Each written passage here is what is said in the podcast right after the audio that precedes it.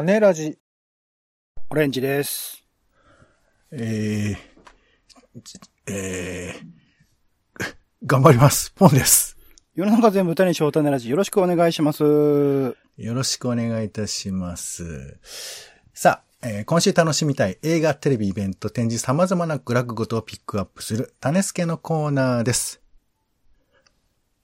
うんはい、ということで、えー、まずは、先週楽しんだ娯楽のミニリポートいきましょう、オレンジさん。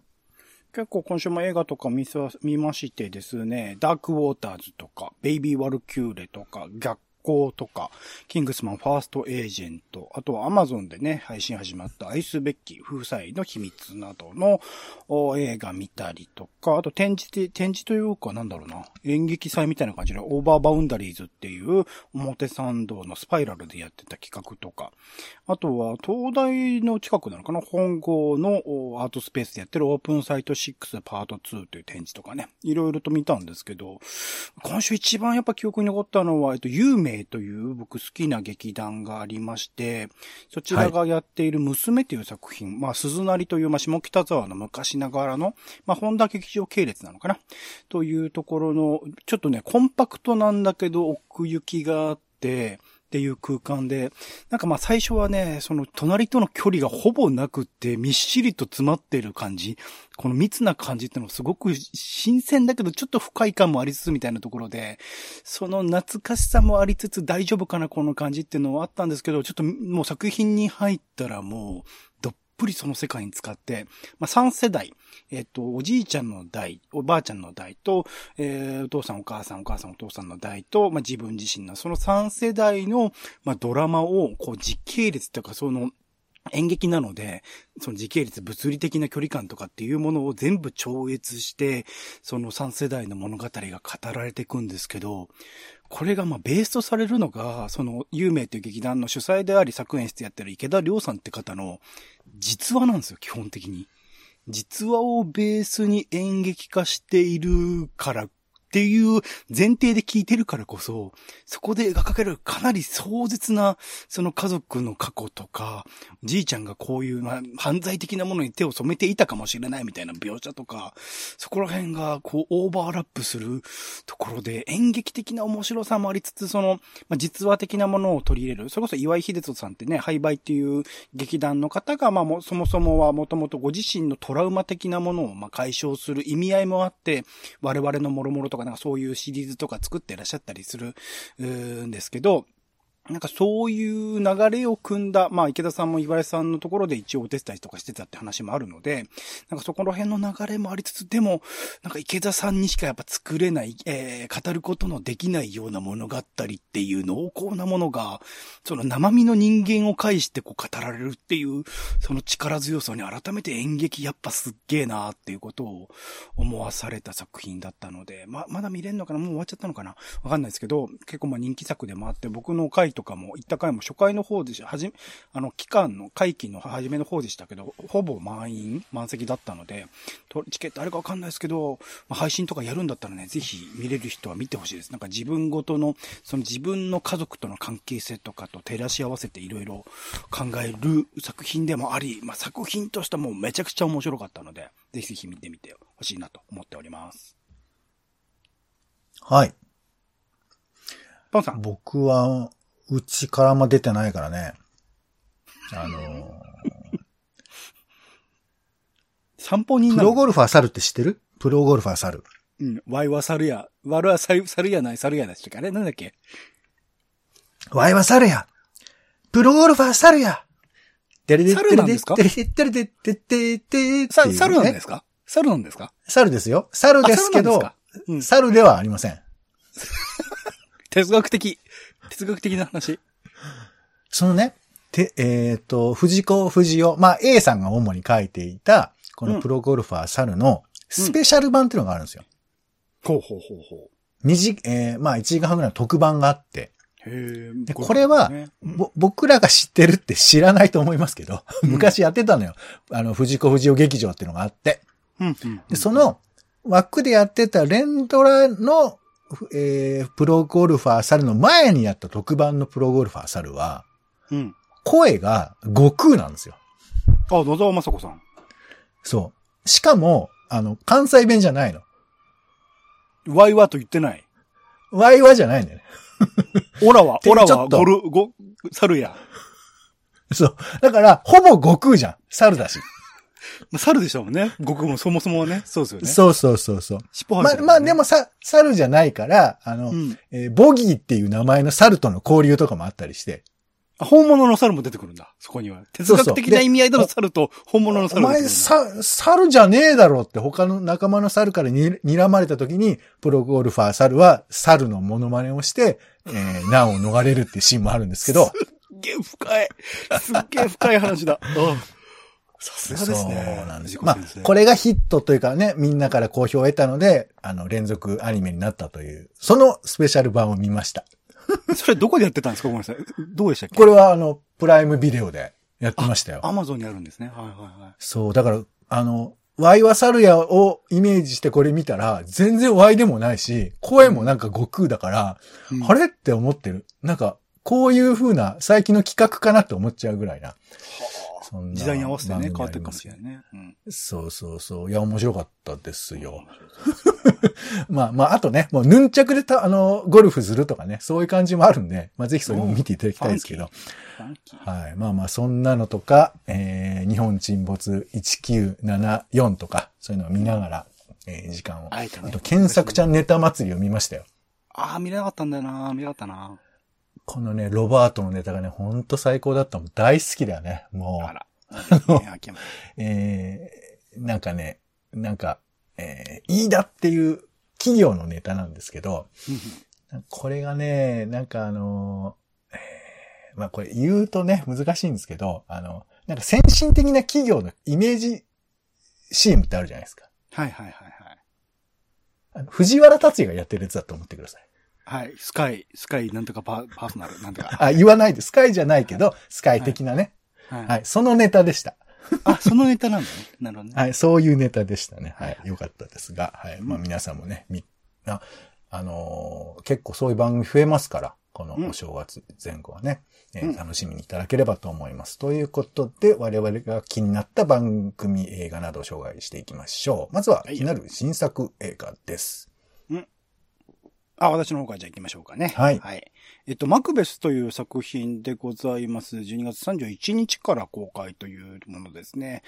まあ、あの、うんマクベスといえば、シェイクスピアの有名な戯曲ですけど、これを今回、ジョエル・コーエンというね、まあ、昔コーエン兄弟って二人、弟のインサンさんとやってましたけど、今回単独で、えー監督をされる。で、えー主演がフランシス・マクドーマンドという、まあ、あの、コーエンさんの、まあ、パートナーでもある方ですよね。と、あと、デンゼル・ワシントンのコンビで、えーマクベスという、まあ、今の時代にあえて、この超有名戯曲、マクベスを映像化するっていうことで、まあ、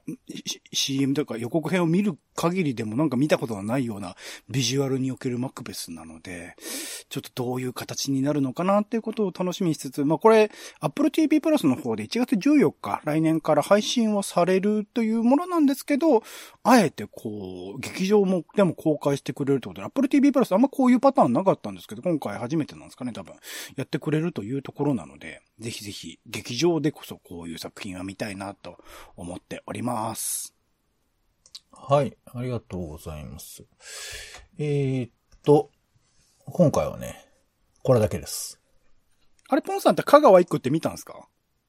香川行く見てないんですよ。うん。じゃあ見ました、まさか。まだ、あの、見に行きたいんですよ。うん。あ、そうなのね。はい。うんまあ、まだちょっと見てないんで、えーまあ、見ましたらね、その辺もお伝えしたいと思います。では、うんまあ、お家にいらっしゃる方も多いということで、気にないやいるや、家映画の前に気になる名画でいきましょう。はい。はいい、ありがとうございます。お家で名画座見れないんでね、今週の気になる名画座は、てけてけてけてけてーん。木中大森さんでございます。12月31日から1月6日というね、まあ、年またぎですよ。そのタイミングで、えー、ジャリカット牛の怒りという作品と、バグラウ地図から消されたものという日本立て、これ、まあ知ってる人だったら何考えてるんだって日本立てなんですけど、えー前半、前者の方は、牛の怒りの方はインドで、えっと、牛が暴れ回って、それと戦う人たちの話です。で、バグラウ地図から消された村っていうのはブラジルで、とある、なあ、まあこれネタバレ難しいんだよな。なんか、まあいろいろ襲われて、それとた戦う話なんで、まあ血みどろのバトルがおそらく、え好きなのね。つまり。はい。バクラの方見て、僕ジャリカットを見逃してるんで、ちょっとまあ、うん映画館で見るのはあれかもしれないけれども、いつか見たいなと思ってる作品だったので、ちょっとこの2本立てを、この年またぎっていう、こう、ああね、めでたいタイミングでもあるところで、ぶつけてくるキネカ大森。まあ、牛祭りっていう意味合いではめでたいのかな？わかんないけど、この辺をやってくれるキネカ大森が僕は大好きです。はい。ありがとうございます。うんそうね、年末年始映画館で過ごすっていうのもあるのかもしれないよね。うん。1日とかね、普通にサービスですからね、1月1日。ああ、そうか。うんはい。えー、では気になる家映画ですね。家でも名画は見れます。はい。ということで、えー NHKBS プレミアムではですね、年越し映画マラソンという企画をやってまして、うん。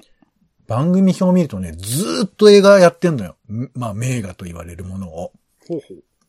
大変で、これでも全部見る人もまあね、楽なんでしょうね、多分ね。いやいや、そういう視点で言わないでくださいよ。うんローマの休日から始まってさ、まあ有名な作品がす続くんですけど、うんうんまあ、今回ちょっと好きなもの、えー紹介したいというまあローマの休日は、えー名画中の名画なんでこれ見たいなというふうに思いますが、これ12月31日ですね。うんそして、えっ、と、インド映画のきっとうまくいく。うんうん。はい。これが、えー1月1日の午前1時から、まあ、はい、というところですけども。うんまあなんか、インド映画がどんどんとこう、ただ踊ってるだけじゃない感覚になっていった、えーさ最初の作品に近いかなと思ったりしますよね。うん。そして、トゥルーマンショーが、えー1月1日の午前3時45、3分ということで大変な時間ですけど。すごいよな。いやー、でもね、トゥルーマンショーはなんだろう、なんか俺、人生の中でこの映画の認識ってのは、めちゃくちゃこう、言葉にししがちっていうか、それってトゥルーマンショーみたいだよねってこう、結構言っちゃってるなと思うんですけど、うんうん。まあまあ、ね、ここういうことって別によくあることではあるんですけど、この映画の形できっちり作った。で、しかもこの作品もね、ジム・キャリーなんかもすごく僕はうん切なくもあり、面白くもあり、面白く作ったなというふうな感想もありますので、まあ見てない方はもしよかったらチェックしてみてはどうかかなというふうに思います。はい。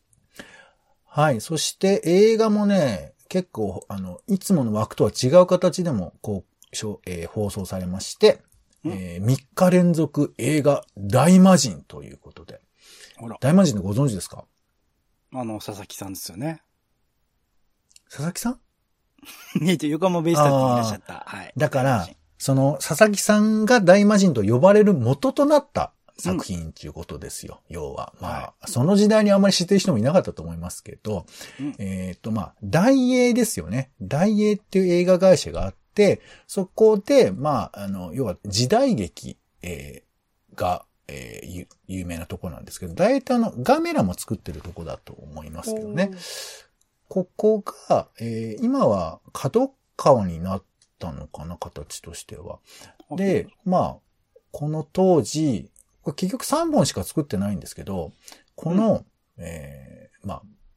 い守り神っていうんですかね。なんかこう、人々、庶民の、まあ、農民たちの、あの、この、どうしようもない、やるせない気持ちをなんとか、えー救ってくださいということで、その、えー大魔神さんに祈りを伝えると、まあ、でもなかなか助けてくれるわけじゃない。この、この辺がなかなかこう切ないもんなんですけど、この最後の心最後にはあるんですか？大魔神側に。人の心って言われるもの、まあでも、助けに来るようなこともあるかもしれないわけだから、まああるっちゃあるけど、喋ったりはできないよ。あ、喋れはできないんだ。うん、まあでもガ、ガメラぐらいかな。ガメラも喋るわけじゃないじゃん。ベラベラと。基本ベース味方っぽいけど、確かに、そうですね、喋んないですね。喋、ったらもう台無しですよね、カメラがね。そうですね。そうね。えー、やっぱりポッドキャストじゃさ、発信力弱いから YouTube にしようよみたいなこととか言いません？そうですね。誰も言わないですね、それね。はい。はい。誰も言ってない。えっと、いいや、誰もってことはないですけどね。えーうん言ってたまあこちらの、えー時代劇と特撮が混ざった、えー作品ですよね。こちらが、えー12月28日、29日、30日と3日連続で BS 日テレ、あと 4K の方でもやるみたいですね。18時15分から。はい。なんか YouTube の CM なんかも上がってて、ちょっとだけ力が入ってますね。はい。という作品が放送されます。はい。では、気になるいろいろテレビなど紹介していきましょう。まずは、えー、ラジオ寄せスペシャルということで、これ TBS ラジオですね。まあ、ラジオ寄せずっと、えー、NHK、あ、TBS でやってきましたけど、今回は、えー、三遊亭炎上さん。まあ、炎上さんってピンとくる人、オレンジさんあんまわかんないよね、きっとね。知らな、存じ上げないです。申し訳ない。まあ、名古屋弁とかで結構有名。名古屋弁で、出よう。なもんで、そんなも、まあまあ、なんか名古屋弁で、えー、落語やったりだとか、あと新作落語で有名だったりとか、あとまあ、落語協会から出る、出ないみたいなあたりとか、あと弟子に関してのなんかこう、物語を、えー、小説で書かれた。かなんかそういうのがあるらしいんですけど、まあこの人の、えー、追悼特集が、えー、12月28日10時、夜10時ですね、から放送される1時間だそうですよ。はい。そして、カウントダウンにこういうのはどうかということで、まあ、TBS ラジオですね、こちらも。えー、ハライチのカウントダウンということで。あら。まあね、あの、ラジオのカウントダウンって、なんか意外とこう不思議な感じなんだよね。派手になりづらいからさ。音が、音だけでしかないから。だからなんかちょっとこう不思議な感じっていうの、あの、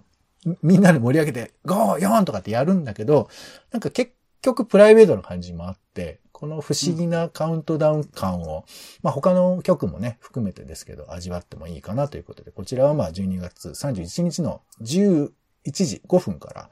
えー、やるみたいですよ。うん、そして、えー、ラジオ好きといえばこちらですかね。えー、お正月特番、令和に復活、小先でワオです。ワオということで、こちらが1月3日、夜の10時から1時間ですね。うん、思い入れがないとはって感じだと思うんですけど、どうなんですか、オレンジさん？まあそうですね。思い入れがないので、はって感じですね。えー、まあ、とにかくバカバカしいラジオが聞きたい人はですね、ぜひ聞いていただきたいということで、えー、小崎でワオですね。うん、そしてテレビです。えっ、ー、と、NHKBS プレミアムで、えー、世界史ドリームマッチ最強キング決定戦。頂点を極める王は誰だということで、えー、アレクサンドロス大王とか、真の始皇帝とか、ナポレオンとか、その、まあ、王に該当するような人たちの中で 最強王を決めるっていうなんか戦いが行われるらしいんです。で、この中には、まあまあ、えー、出演者としては山崎まりさんとか、高橋源一郎さんとか、えー、カズレーザーさんとか、えー、田中玲奈さんとか。はい。あの、女優の田中玲奈さんだと思いますけど、まあ、参加されるということで。唐突だな。そう。なんか、まあでもこういうなんかこう、妄想上で楽しむもの、えー、ドキ、まあなんつうの？えバラエティ番組の時にはね、いいのかなと思ったりもしますんで、えー、こんなのもありますよと。で、さらに、えー、1月2日です。えー、BS 商店ドラマスペシャルというのが、毎年、まあ、4回ぐらい、3回ぐらいすでにやってるのかなで、今回は、商店を作った男、立川男子というのが、えー、放送されます。2日の7時からですね。なんかね、あの、ドリフの志村けんさんのドラマなんかも、えー、やったりしてますけど、だんだん、まあ昔はあったんだよね、なんかこう、亡くなった時にこういうふうな追悼とかね、そういうものとか。まあ、これはちょっとしばらく経って、あ、経った後ですけども。まあ、鶴瓶さんの息子さんがやるってのは不思議な感じですけどね。主演ね。男子さんね。はい。そして、えー、さらに、えー、1月2日の夜11時半から、えー、ラビット新年会、見取り図ニューヨーク、ミキ東京ホテイソンボルジュが大集合ということで、ラビットご覧になってる方いらっしゃいますかね ?TBS の、まあ、のんびりした時間帯、えー、午前中にね、やってる帯番組ですけど、この番組が情報番組なんだけど、半分大喜利コーナーみたいになってる節がありまして、これを、まあ夜やったらどうなるかっていうことで、だからまあ、その、ラビットをね、見てない人もこれを見て、あ、こういう感じだったらちょっと見てもいいのかなっていう、まあまあ宣伝じゃないんですけど、本当不思議な番組なんだよね。情報番組にしては大喜利時間が長すぎるっていうね。これが不思議な番組ですけど、まあこれを夜やるということで、えー、チェックしたらどうかなと思います。では、オレンジさん。はい。まあ僕、じゃあ加えてこうかな。えっと、新しいテレビという、最近ここ2年、まあこの前、その前までなんか別のなんかテレビについて語るトークイベントみたいな、うん、トーク会みたいな NHK でやってましたけど、うん、えっと、去年から新しいテレビって変わって。テレビ講談みたいな、ね、それが、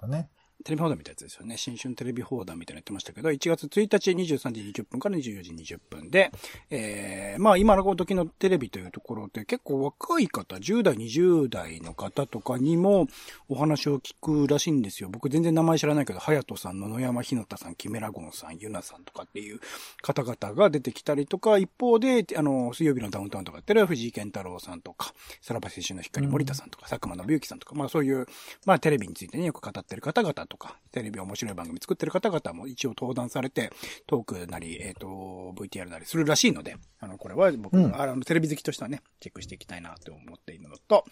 あと、えっ、ー、と、東京 FM 山下達郎サンデーソングブックっていう、まあ、えっ、と、山下達郎さんがやってる番組があるんですけど、なんと1500回記念でトークとライブっていうのをやる。いつもはね、山下達郎さんが好きな曲とかを流してるんですけど、うん、ライブを前にやったのかなそれの内容を収録したものを流すということで結構貴重な機会になると思う。音声ですら、映像はもうほぼ最近の配信ライブでめちゃくちゃ高いやつ、5000円くらいするやつを流してたりしましたけど、なかなかない機会だと思うので、えっ、ー、と、12月30日木曜日の14時から14時55分という時間帯でやるそうです。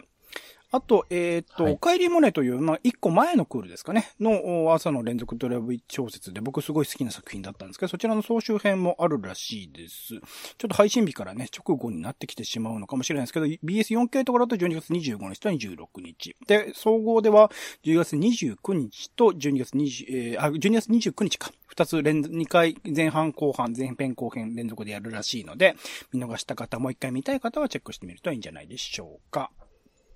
はい、ありがとうございます。では、イベント行きましょう、レンツさん。はい、えっ、ー、と、ここ数年なのかな ?2 回目かな？わかんないですが、20時間コンテンツ地獄という、まあ、種ラジでも1回話したことある気がするんですけど、その企画を今年もやってくれるみたいです。12月29日と30日、14時から24時というちょっと狂気じみた時間帯で10時間ずつやるみたいです。えー、様々なね、プラットフォームとかコミュニティ、いろいろなところで、えー、まあ、コンテンツを生産している方とか消費されている方とか、視聴の方々が、まあ、ゲストとしていらっしゃって、えー、その年の、今年の2021年のおすすめコンテンツを、ベスト3を紹介してくれるというところでいろいろなゲストの方いらっしゃるので、コンテンツに興味がある方、本当いろんなジャンルの方がいて、全然知らないものに触れられると面白い機会になると思います。基本は YouTube かな。えっと、リンク先のところに YouTube のリンクもありますので、そちらから見ていただけると思います。興味があるところだけね、聞くでもいいかなと思っております。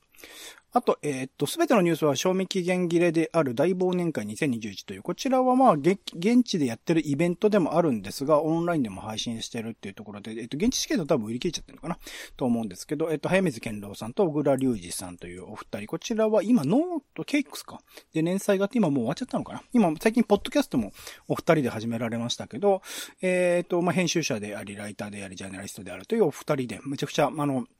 最近のことも詳しいし、あとね、西野カナの近況が聞けるのは多分ここの会じゃだけなんじゃないかって、小倉さんすごい詳しいので、そこら辺のところも含めて、まあ1年間のね、ニュースを振り返るという意味合いでも、えー、毎年勉強にもなるしすげえ面白い回で、えっ、ー、と、ゲストは去年もそうだったかな、武田砂鉄さんがいらっしゃっていた、7年連続か、いらっしゃってるらしいので、3人での特は最高なので、えー、ぜひ聞いてみてください。有料ですけどね、1500円ですけど、あと12月30日の、えっ、ー、と、12時半から15時半という時間で、えっ、と、インターネットでも見ることができます。はい、ありがとうございます。では最後に展示ですね。えー、私からは、えー、博物館に初詣、今年は東博150周年めでタイガーということで、えー、来年は、えー、虎年なんですな。虎年ということで、えー、東アジアから南アジアまで虎を、えー、表した作品に注目するということです。まあ年始なんでね、えー、東京国立博物館に行くというのもいいかなと思います。それから、えー、時和荘漫画ミュージアムができて、えー、結構経ちますけど、まだ行かれてない方もいるかなと思いますが、えー、こちらの方で、鉄腕アトム国産初の30分アニメ、えー、テレビアニメシリーズということで、まあ、鉄腕アトムの展示が行われます。